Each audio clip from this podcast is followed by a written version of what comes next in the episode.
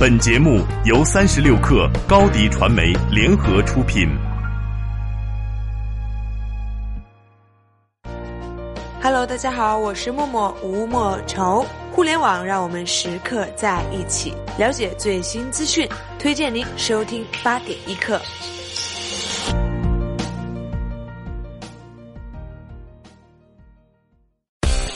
Hello，你好，欢迎收听本期的八点一刻，我是金盛。今天我想跟你说七件互联网圈的新鲜事儿。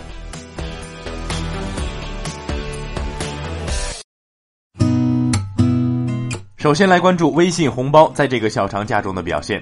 微信数据显示，在十月四号中秋节当天，微信红包收发量达到了六十三亿个。在国庆假期的增温下，这个中秋节的微信红包发送更为热烈。另外，作为传递思念的节日，语音通话促进交流更少不了。根据数据显示，九零后的用户最有爱，呼叫他人次数最多，平均时长达到了六百秒；而六零后呼叫九零后的时长是全年龄段中平均时长最久的，平均通话时长为七百五十秒。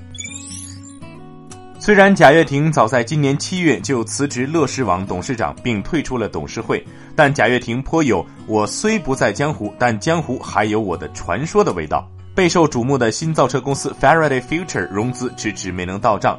三十六氪了解到，FF 联合创始高管、全球供应链高级副总裁 Tom Wessner 已经向公司递交辞呈，正式从 FF 离职。很难说贾跃亭在 FF 的融资不受此前乐视负面的影响。融创中国董事长孙宏斌此前说：“老贾手上还有好牌。”但说到底，贾跃亭手里只剩下 FF，作为 FF 仅有的核心资产，FF 研发团队的稳定性近期又出现波动。不管是融资、谈合作，甚至收购，贾跃亭都需要加快节奏，留给他的时间不多了。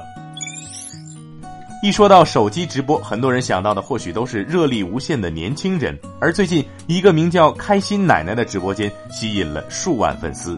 这个直播间的主播是一对年近八旬的老夫妻，他们家住武汉，每天早晚八点半都会准时出现在直播间里，和屏幕那头未曾谋面的朋友们一起度过一个半小时的时光。在直播里，奶奶说什么，爷爷总会跟着说。不知道的网友会觉得爷爷故意逗大家开心，而时间久了，大家才知道爷爷其实是患上了阿尔茨海默症。别人在直播间里放松搞怪，他们却把这里当成最好的舞台。既给孩子们传递正能量，也希望替天下老人展展风采。据日本共同社报道，日本欧姆龙公司开发的乒乓球教练机器人 Furfius 前不久挑战了在里约热内卢奥运会上夺得男单铜牌的日本选手水谷隼。他通过传感器和人工智能预测乒乓球飞行轨道的同时，巧妙操纵球拍回球，展开了持续三十个来回以上的连续对打。欧姆龙二零一三年推出乒乓球机器人的第一代机型，去年秋天作为世界首个乒乓球教练机器人获吉尼斯世界纪录认证。此次的机器人为第四代，它的 AI 水平进一步进化，能够发球和应对简单扣球。甲骨文已同意将联合创始人拉里·埃里森的薪酬降低一半。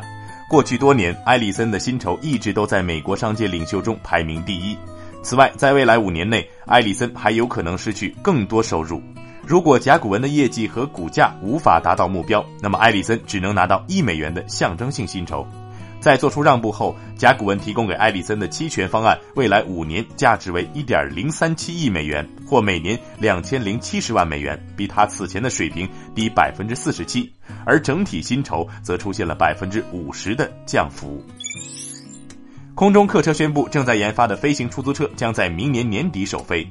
空中客车去年成立了城市空中交通部门，希望开发一款自动驾驶的飞行汽车，从而解决道路拥挤问题。空中客车的飞行出租车由电池驱动，最多可承载四名乘客，可垂直起降。空中客车表示，飞行出租车尤其适合于人口密集区域使用，可在短时间内到达机场或火车站等场所。目前，空中客车已经成功的完成了飞行出租车推进系统的地面测试工作。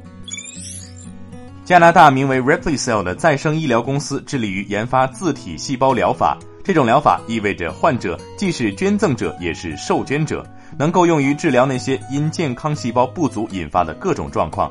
这家公司位于温哥华，他们已经研发出第一种自体细胞疗法。他们希望这种疗法能够治疗影响三分之一美国人的状况。秃顶、老化和阳光带来的细胞损伤以及慢性肌腱退化。他们的技术已经证实不需要药物或者植入就能够长出新头发，因为它使用了患者自身的干细胞再生头发。最后，我们来了解部分城市最新的天气情况。